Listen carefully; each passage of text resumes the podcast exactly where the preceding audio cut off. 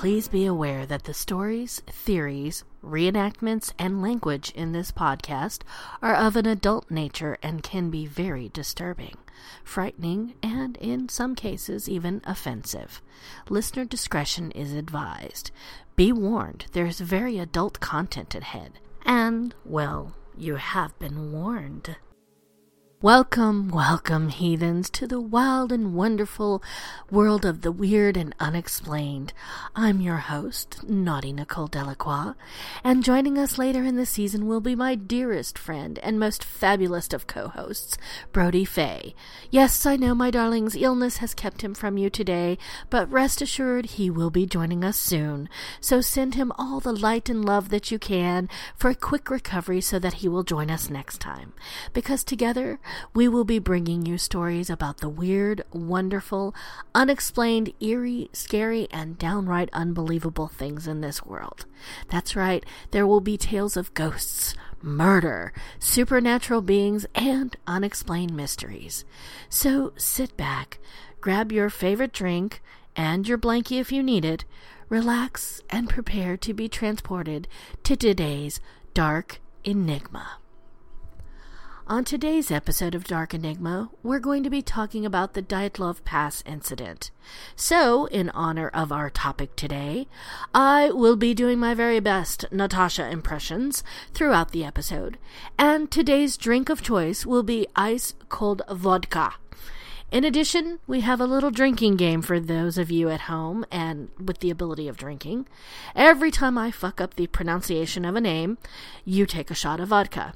And every time I do my Natasha impression, which will be something like, go get moose and squirrel, that's going to be a double shot. How's that for a drinking game? I know you lovelies will have fun, and so will I. Now, of course, if you're driving, no drinks for you. You can keep track and you can catch up later when you're not driving and you're at home and don't have to go anywhere. All right, for today's story, we're going to take you to the Phrygian mountains of Russia. Our story is about the mysterious deaths of nine ski hikers in the northern Ural Mountains on February the 2nd of 1959. So step back into the Wayback Machine, because here we go.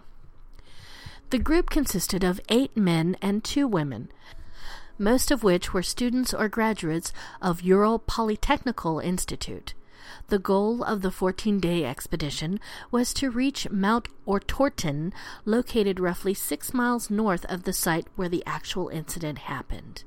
The route was considered a Category 3 difficulty. For those of us that are not experienced with climbing, this is considered an extremely difficult climb requiring multiple days' hike to complete, even for experienced climbers. So, not for the faint of heart. On that note, all the members were experienced in long ski tours and mountain expeditions. They were very familiar with the terrain and had completed many climbs with far more difficulty than this one. So, what happened? Well, first, let's talk about our group. And those of you playing the drinking game at home, get your shots ready because I'm about to fuck up some names.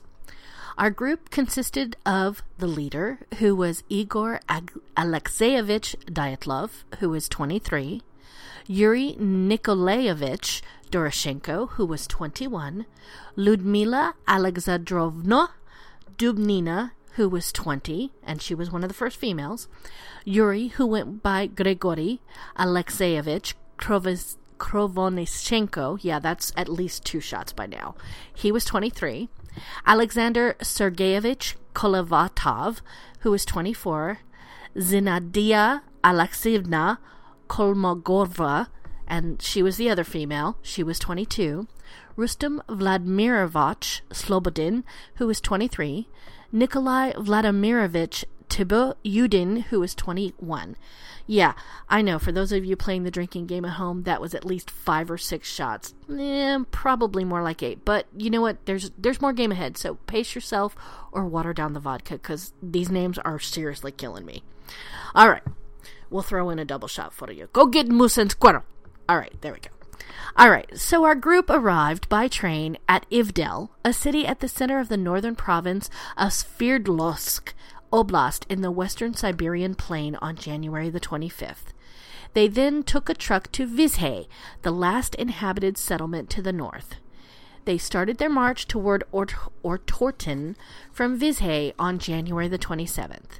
The next day, Yuri Yudin, the one that was 21, was forced to go back due to illness, but the diaries and cameras that were found around the last camp did make it possible for them to track the group's route up to the day preceding the incident, which is how the incident has been recreated, well, at least to a point.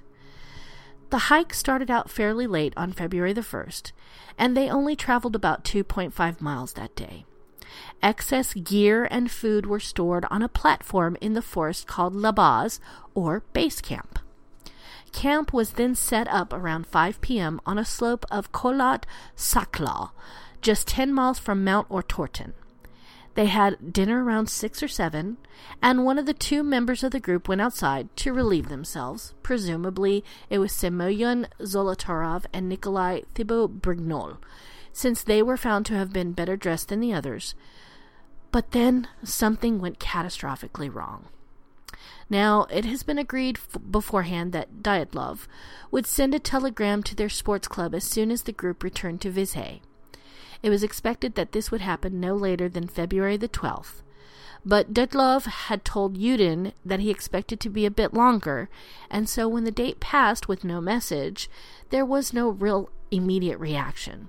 Delays of a few days are kind of common in these kinds of expeditions, so nobody really thought much of it.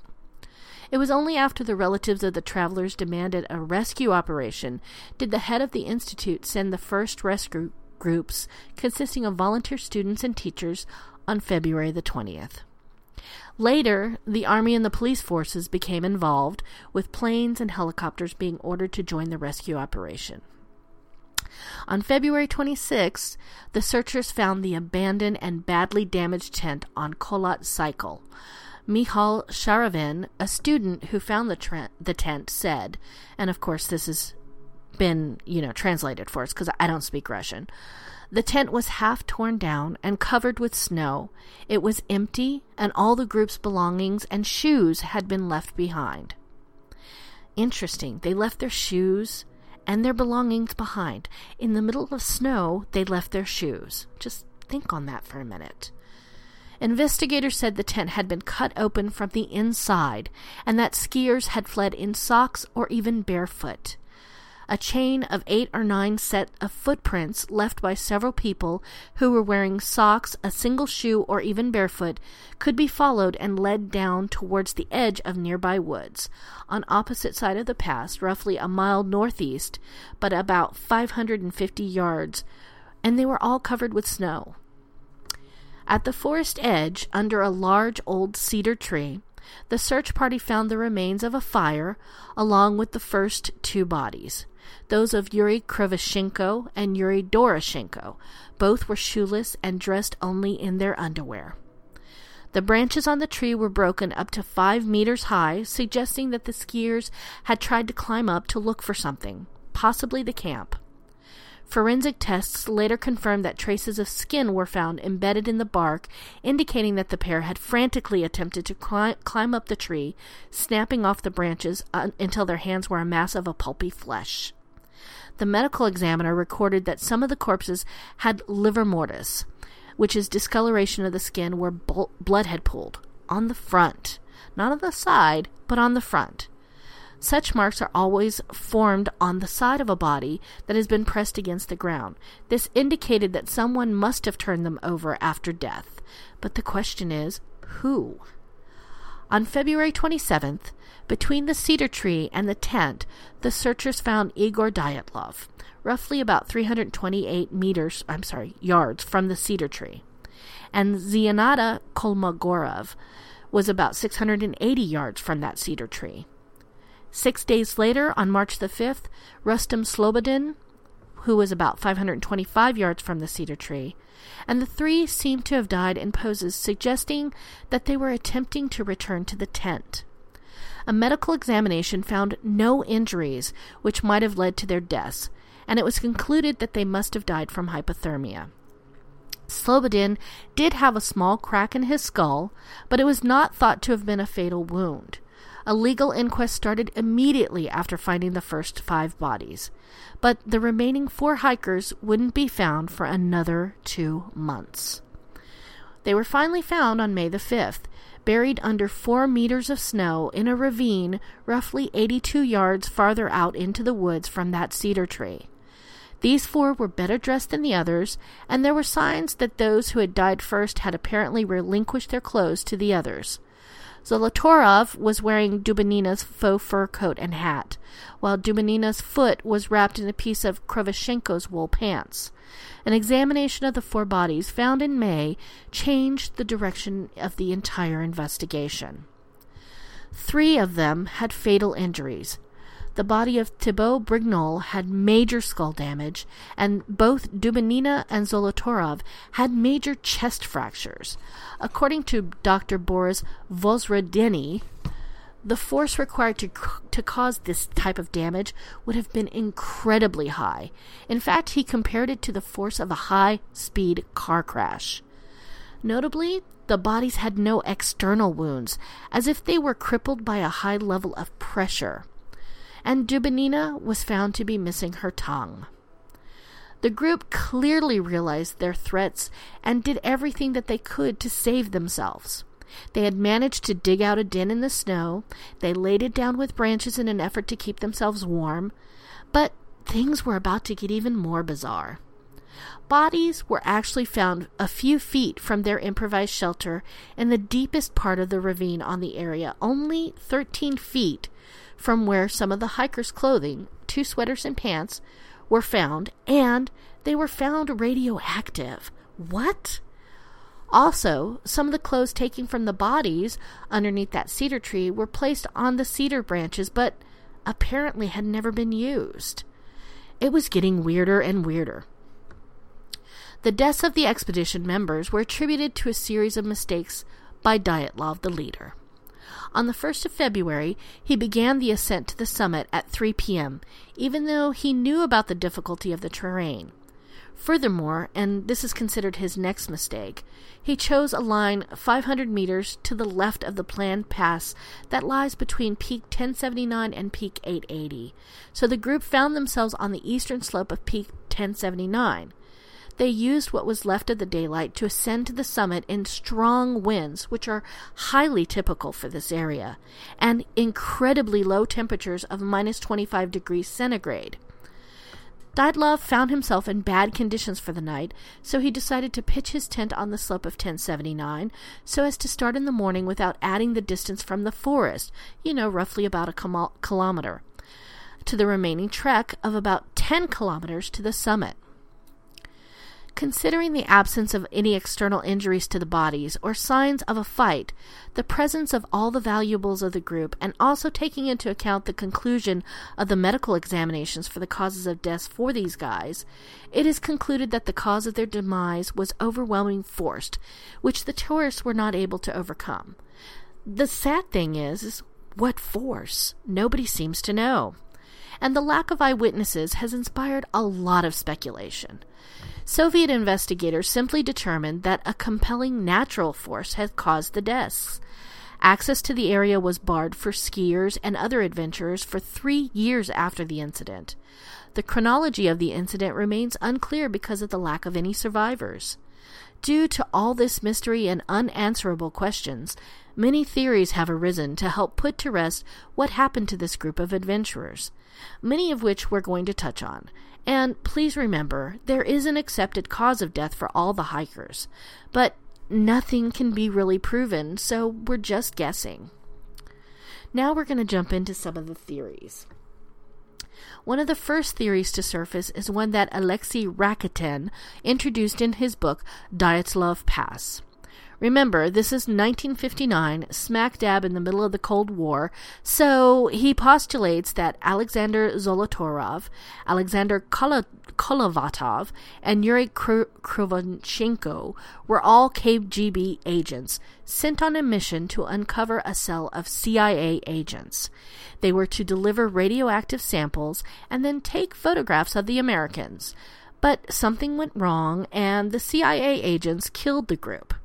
I know, it sounds absurd now, but in the state of fear and paranoia, that was the only way to spy on the Soviet Union. And Russians weren't stupid either. They repeatedly fooled Westerners by planting radioactive tainted materials from places that had absolutely nothing to do with radioactivity. This coincides with the so called theory of Western intelligence involvement.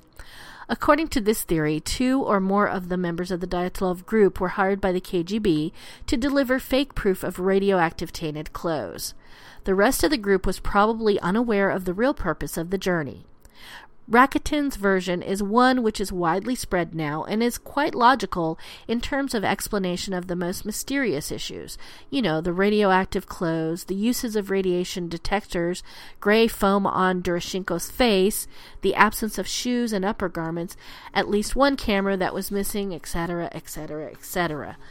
In fact, it was some strange details about the skiers themselves that gave rise to a Cold War spy story scenario. Say that five times fast, right? Semyon Alexander Zolotorov was a 37 year old bachelor and instructor at a remote tourist center. He joined the group at the very last minute. He was a veteran with years of combat experience who fought for the NKVD and bore an enigmatic tattoo that until this day has remained untranslated into any known language. Now, archives of the Ural Polytechnic Institute revealed a remarkable detail about Alexander Kolevatov. Before transferring to the physics technical department at UPI, he worked in Moscow as a laboratory assistant in a top secret scientific facility, an unnamed atomic institute known only as P.O. Box number 3394 and Yuri Krivoshenko worked in a most notorious P.O. Box 4010, the plant Mayak in Chelyabinsk, where a massive nuclear disaster, second in severity only to Chernobyl, occurred in 1957. Interesting. And researcher Alexei Rakitin is certain that this, pe- this peculiar fellowship was not gathered by a whim of chance. Behind the biographies of Zolotorov, Kolevatov, and Krivoshenko, the brooding shadow of the KGB is definitely distinct. The true objective of the ski trek, unbeknownst to the other seven members, was to deliver radioactive samples to a group of agents of the CIA and to take pictures of the spies. The latter had been under the guise of ordinary tourists camping at, at the Mountain of the Dead. The meeting was to have taken place on February the 1st, but the Americans realized the trio was playing a game with them. A conflict ensued, a fight, torture, and the brutal massacre of the entire group. Thrilling as it is, Rakitin's story did not altogether impress the friends of the Dyatlovs. Vladislav Karelin regards it as a red herring. They were tough guys. To scare the daylights out of them, you would need something extraordinary and something astonishing. Truthfully, eh, I guess in 1950, 1960s, you know, the KGB looming over us and the Cold War still in full swing, this made sense. But our next theory holds a little more water and is a little bit more plausible, but still doesn't necessarily tick all the items off of our list as a full reason. Now, a private investigator who spoke to former servicemen in the area said the hikers could have been killed after being mistaken for escaped prisoners from a local gulag prison camp. Or alternatively, they were killed in a cleanup operation after a series of military exercises. Siberia at the time of the tragedy was still a land of the Gulag.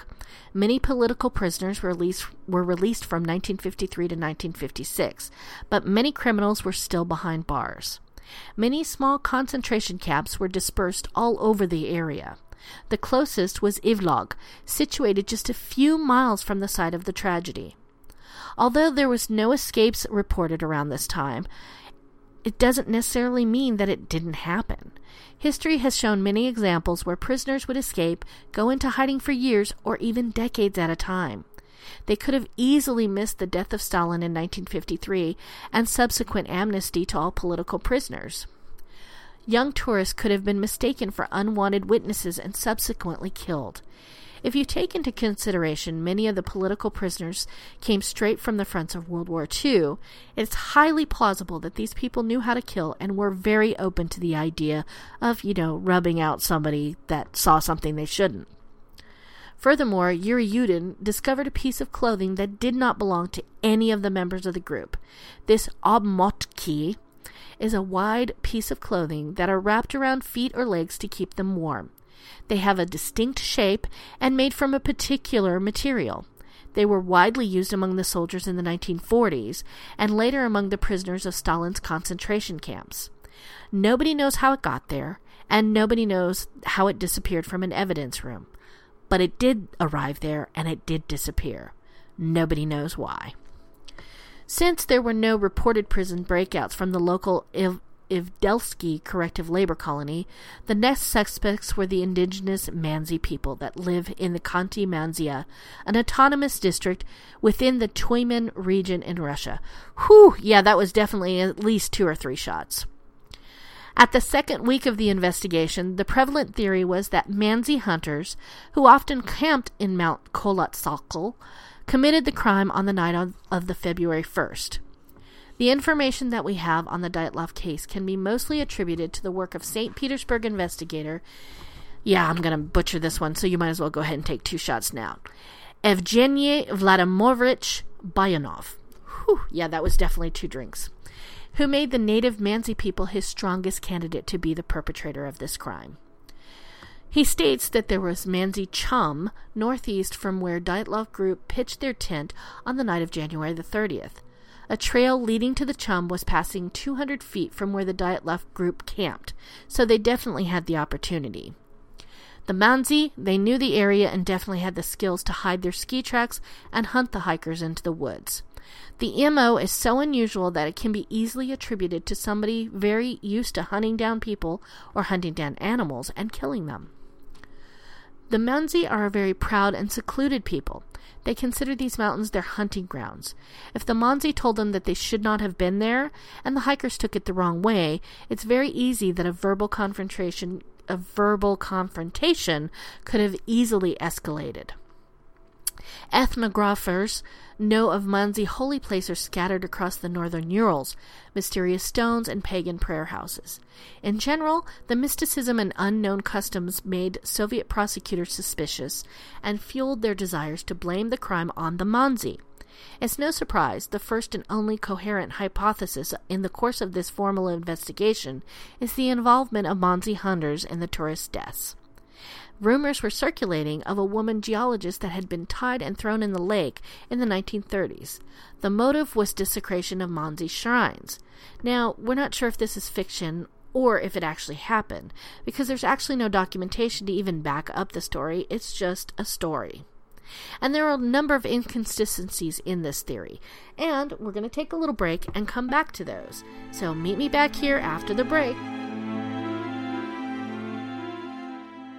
And welcome back, my heathens. You're still listening to Dark Enigma. And we left off our story where we were talking about the local native people, the Mansi people. And we were talking about the inconsistency in the theory that they committed this atrocity. Um, so even if the story about the geologists were true, there hadn't actually been a crime committed in the area for decades. Quote from a witness report by Pavel Makatarov, a Mansi native, said, Everyone goes to this mountain, Russian men and women, both Mansi and non Mansi. There's no special prohibition to hike the mountain. So there really wasn't any belief that the mountain was sacred to the Mansi people. From the interrogation reports on the religion hypothesis, it's clear there were no sacred places in the surroundings of the Kholat Syakhl. This theory was based on misinformation where the ritual objects and places significant for the Mansi were, a complete lack of understanding of how the Mansi practiced their religion, and a desire to have a politically correct hypothesis in an atheist society. It would be very convenient to have yet another case showing how religion can affect your mind and what crimes can be done in the name of a false idol and or cause. Hikers' property was also not stolen after they were chased down the mountain. Life in Siberia is harsh. The Mansi could easily make the tent and footsteps disappear, never to be found, and loot the stuff that was inside. You know, the boots, the clothes, the food, alcohol, money, pens, notebooks, all of those things. Some of these things their kids never had and had never seen. Even if the cameras and flashlights were not of a particular interest because they didn't know where to buy film and batteries, the alcohol they knew very well. In fact, alcohol was considered a better currency than money was among the tribes. The money was found in the tent with 1,685 rubli plus 310 rubli on Rustem Slobodin alone. 2,000 rubli was an impressive sum, not just for the indigenous Mansi. This was the budget for the entire trip. For three weeks, the group property remained untouched in the ruins of their tent. How does that happen? However, this contradiction was not a problem for the investigators, at least not in the first stage of the investigation. The temptation to hang the deaths of tourists on the local Mansi was far too great. Several young Mansi hunters were arrested in March of 1959 and interrogated. It's hard to say what would have been the fate of these peoples because the ability of the Soviet machine of justice was to produce the necessary evidence and confirmed by the entire history of its existence, but the investigation in the second half of March just took a surprising turn after that. And the next theory that we're, we're going to talk about is seriously going to expand your mind. Well, maybe not. Believe it or not, there is a theory that is involving some magic mushrooms. That's right, people. um, native to the area is a mushroom called the fly agaric also known as Amanita muscaria. Yeah, I know you said you you heard that there, mescal. That's right. They are very toxic, but they become less lethal when they are dried out. Conveniently, they do grow most commonly under pine trees because the spores travel exclusively on pine seeds. So, a shaman or magic person would often hang them on lower branches of a pine tree that they were growing under in order to dry them out before taking them back to their village. As an alternative, he would put them in a sock and hang them over his fire to dry them out as well. Another way to remove the fatal toxins from the shrooms was to feed them to reindeer, who would, you know, basically get high off of them and then pee. And having their digestive system filter it out, most of those toxins, made their urine safe for humans to drink. And I'm just going to stop right there and go, ew. I am all about getting high, but I'm not drinking drinking reindeer pee to do it. Just saying. Anyways, so it made it safe for the humans to drink and get a safer high that way. Man, the things we will do for a high, right? Reindeer happen to love the fly agarics, and they eat them whenever they see them, so a good supply of the magic pee was usually ready and waiting all winter. In fact, the reindeer like fly agarics so much that they would eat any snow where a, hu- where a human had drank the shroom laced urine to relieve themselves, and thus the cycle of life would continue. Bet you didn't think that this was going to morph from magic mushrooms to magic reindeer pee, did ya? Stay with me, people, because it gets better. when the shamans go out to gather the mushrooms, they usually wear a red outfit with either white trim or white dots in honor of the mushrooms' colors. And because of that time of year, the whole region was usually covered with deep snow. He, like everyone else, wore tall boots of reindeer skin that would by then be blackened from exposure. And he'd gather the tree dried fly agarics and some reindeer urine in a large sack and return home to his yurt, where some of the higher ups of the village would have gathered to join in the solstice ceremony. So I don't know if any of you are picturing this, but old man, probably with a white beard, wearing a red outfit with white trim, and carrying around a sack full of magic pee and magic shrooms. Yeah, it sounds like Santa to me. Yeah, this one's definitely legit. I'm I'm voting for this one. I'm kidding. Moving on. It was Santa Claus, don't you know? No, not really. All right, let's move on. Svetlana Oss, in her book Don't Go There, believes that Khanty hunters who had taken a agaric fly to get themselves in a killing mood accidentally killed Rustem Slobodin with a dynamic head kick and inflicted the chest injuries by jumping or bouncing on the chests of Dershenko, Dubinina, and Zolotorov. So basically, they got high off the mushrooms and turned into ninjas. Svetlana claims they wanted to avoid shooting so as to foil investigators, which is why they sanitized the tent area, covering their footprints with snow and making the cuts themselves. thereafter, forcing the tourists to discard clothing and footwear, which is why Dyatlov's jacket and flashlight were found outside the tent. Yeah, uh, I'm not sure if I'm buying this one because, you know, hunters that take mushrooms to get in the killing mood. That doesn't sound very safe to me because what if they can't tell the difference between animals and people? Yeah, okay.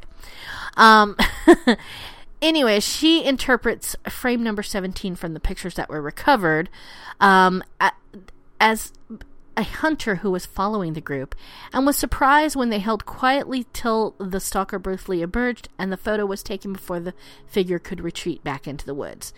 I don't know. Frame number 17 has a lot of mystery to it. You can see the frame or the shape of what appears to be a person, a very large person. I'm going to say that a lot of people say frame number 17 is a Yeti, which I have more belief in than I do the magic mushroom ninja thing. Anyways, that anyways, this would also explain why they decided to pitch the t- the the t- the tent away from the tree line. Yeah, I've had a little too much vodka, can you tell? Zolotarov and Thibeaux were almost fully clothed and wearing some kind of footwear. Zolotarov was found with a camera around his neck. They speculate that the two might have gone outside the tent to relieve themselves, and Zolotarov took his camera because something interesting was going on. I'm thinking this was the first incident of somebody trying to send dick pics, but I could be wrong. Remaining questions based on this theory are Did Khanty Hunter stalk them, and did the shaman interpret the unusual lights in the sky, if there were lights, as permission from the spirits to uphold the tradition that the mountain was sacred and forbidden to strangers? Well, we've already heard from Almanzi Hunter who said that they're not a sacred mountain and it wasn't forbidden to strangers, so that goes out the, the window. Did the group cut slits in the tent to surveil where their stalkers might be? Now, that's a possibility. The case of the Khanty hunters made by Svetlana Oss ends with a possible clue regarding a rifle that somebody bought from a native who implied while drinking that he witnessed the entire incident. The funny thing is is nobody has found this witness and nobody's interviewed him, but okay. The possibility is that the group may have ingested the mushrooms, either intentionally or unintentionally, and suffered the delirium and sweating with acute doses. Now, this would account for what appears to be the very bizarre behavior from the group on that final night. Now, the next theory is a little bit easier for us to digest. I know, what a pun, right? And for the most part, I think is the leading theory on what may have happened. Danger of avalanche in the region is incredibly common, but the Kholat Syakhl mountain is not very tall and it's certainly not very steep. Furthermore, the opponents of this theory suggest that the tourists' own diaries report a fairly thin snow cover. Now, these facts alone don't exclude the possibility of a small avalanche. Simply put, a portion of the upper layer of snow could simply shift and roll and take the tourists with it as a slab of snow. Now, this could this could damage the tent and create havoc among tourists who were suddenly trapped underneath several feet of snow. It would certainly explain why the tent was cut from the inside, and further retreat would be necessary if the tourists were worried a second avalanche would strike. According to the supporters of this theory, the group t- tried to make their way back to the Auspiya River, and I'm just going to say seriously, after the reindeer pee, how much funny is it that's Auspiya, right? And instead make a fatal mistake by descending into the valley of the Lozva River. After four weeks, the snow that was rushed down the slope of the mountain would simply blow off under the strong winds that are common in the region, effectively erasing all signs of an avalanche. Now, admittedly, this theory has its downfalls too. From what we can tell from the naked footprints left by the group, everyone seemed to descend with relative ease. It's highly unlikely that three people with broken ribs and chest injuries would have been transportable at all. And here we see several badly damaged men and women walk without problems or even help from any of the other members of the group. Secondly, these men and women were experienced and well trained. They knew a chance of freezing to death was more likely than getting killed by an avalanche. Although the removal of the damaged tent from an exposed mountainside was out of the question, they had to retrieve all their warm clothes. And finally, if you see on the pictures from February 1st and February 26th, you can see part of the gear kept its vertical position on the slope weeks after the tragedy even happened. Furthermore, the entrance of the tent is clearly elevated. Only the middle portion collapsed, possibly due to a hasty escape or weight of snow simply collecting on the middle of the tent. Now, occasionally, some of the conspiracy theorists, and you know I love my you know I love my crazy people, they like to claim that a UFO scared the group away. Because, after all, it's always aliens. Although seemingly incredible, this claim might actually have some basis to it. About the same time, Soviet armed forces did launch several rockets from Baikonur base and then although the, although the military claimed that the rockets landed in the North Ural Mountains, several geologists, roughly 70 kilometers from the mountains, saw some glowing and pulsating orbits flying in the direction of the Kholat Syakhl on the day of the tragedy, which was the evening of February the 1st. So it's possible it was a rocket off course. Lev Ivanov, a man who was in charge of the investigation at the Dyatlov Pass, lived a very long life. In the early 1990s, in an interview to a local journalist, he made a statement that during his investigation, he and E.P. Maslennikov, yeah, we're like up to like 20 shots at this point, you know, so just grab the bottle at this point because you should be drunk just like me. Um, well, they both noticed that the pines in the forest were burned at the top, which is weird.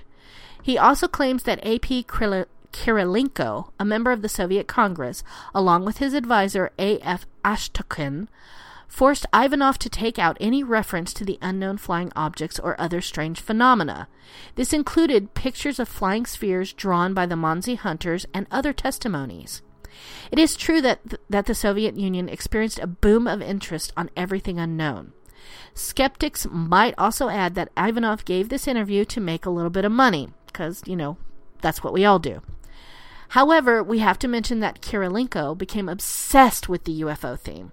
Starting in the early 60s, he filed several requests to gain access to the KGB archives.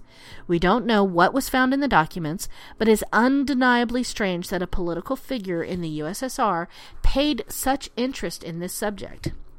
The UFO part was not investigated by the official sciences, so it's deemed as a pseudo religious phenomena atheist Soviet Union obviously prohibited any interest in the subject, especially among members of the highest legislative body in the country. Surprisingly, one of the most extraordinary and astonishing versions came from none other than Lev Ivanov himself. In 1990, the retired prosecutor published an article, The Enigma of the Fireballs, where he admitted that in spring of 1959, under the pressure of Kirilenko and his deputy Eshtokin, he withdrew various key materials from the case that indicated the true cause of the accident fireballs or a UFO. He stated, and again, this has been translated because I don't speak Russian. That's right, go get moose squirrel. When E.P. Maslennikov, and I examined the scene in May, we found that some young pine trees at the edge of the forest had burn marks, but those marks did not have a concentric form or some other pattern. There was no epicenter. This once again confirmed that heated beams of a strong but completely unknown, at least to us, energy were directing their firepower toward specific objects. In this case, people, acting selectively. End quote. It is worth noting that later on, Kirilenko professed a lively interest in the UFO theory and received memos about sightings of unidentified objects from the chairman of the KGB, Andropov. As part of, techno- of the technological theories, there have been suggestions that an infrasound might have been responsible for sudden unpleasant feelings among the tourists. New research into rare weather phenomena has suggested that a perfect storm could have struck the campers in the night, panicking them so much that they would have fled the tent and fallen victim to the brutal cold before they came to their senses.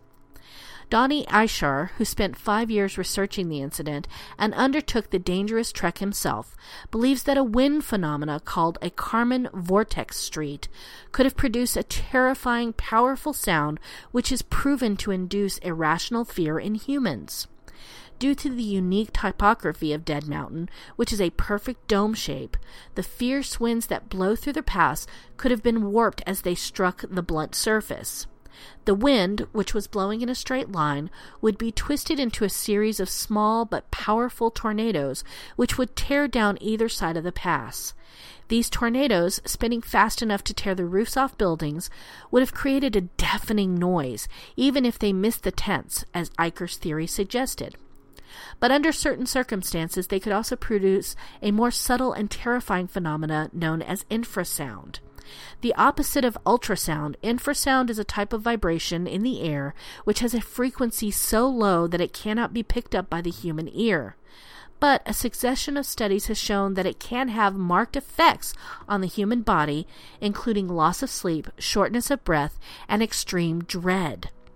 Eichar, backed, up, backed by scientists at the National Oceanic and Atmospheric Administration in the U.S., believes that the combination of the effects on infrasound, the deafening noise of tornadoes, and the claustrophobic pitch black tent could unseat even the most steady minded adventurer.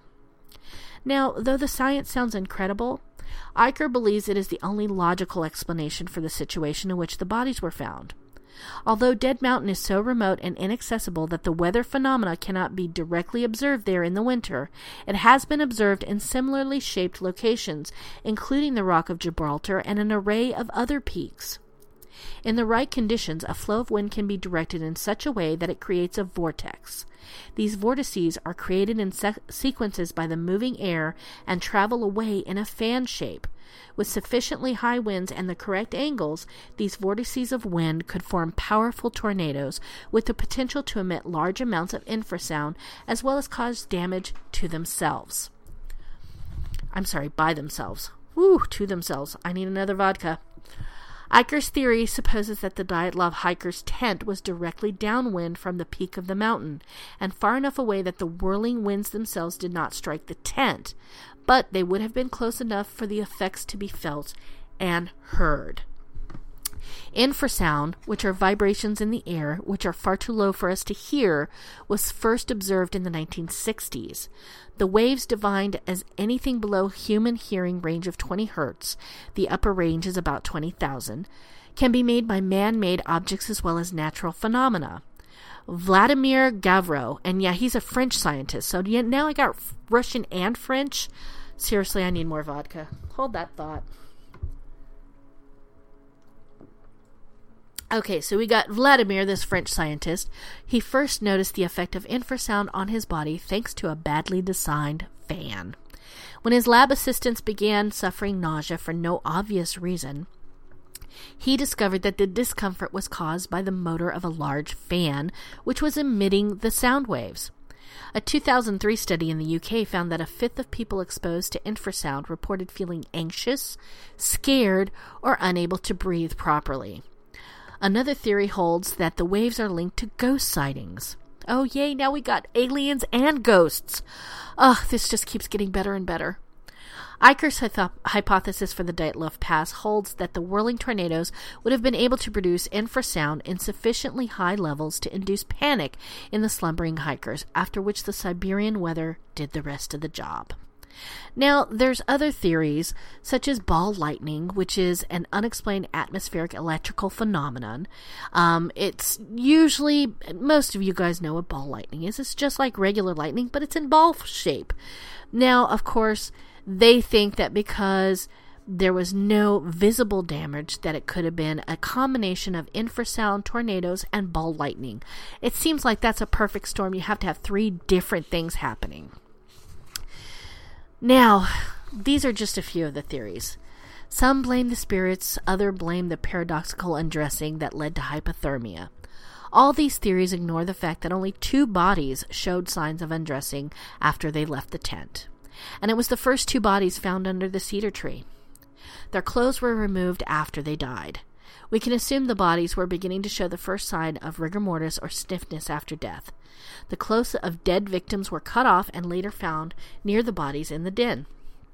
This proves that people were aware of the danger of hypothermia and they were doing everything that they could to save themselves. Why did they leave the tent with all the clothes and boots inside is still a mystery. Many theories surfaced in the past decades. Few of them, however, explain a wide range of physical injuries that the group experienced. Unfortunately, these were not the last victims of the Kholat Syakhl. From 1960 to 61, several airplane crashes took away lives of nine pilots and geologi- geologists who were sent there. For a time, flights were totally canceled in the region. Among the more recent victims of the mountain was a crash of Mi 8 in 2009, pilots ignoring a long standing unofficial no fly zone. Fortunately, they survived the crash, but they couldn't explain why their helicopter went down so quickly and without any warning at all.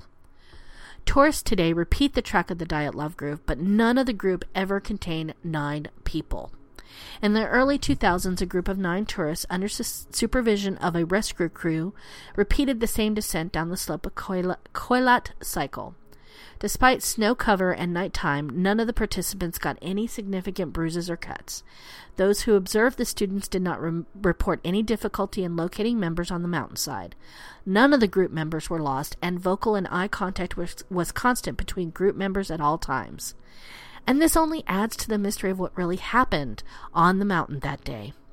The case of Dyatlov Pass remains open and it probably won't be answered anytime soon unless you know the mothership comes down and tells us that hey guys sorry it was us.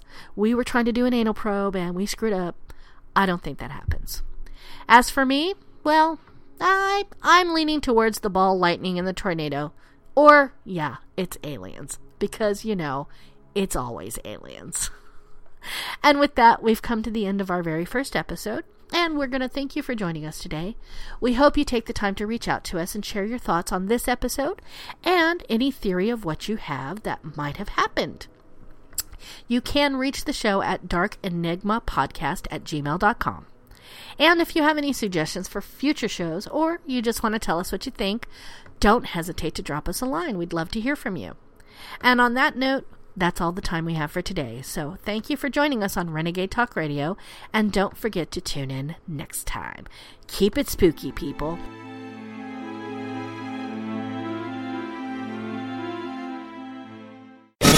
We don't sugarcoat shit.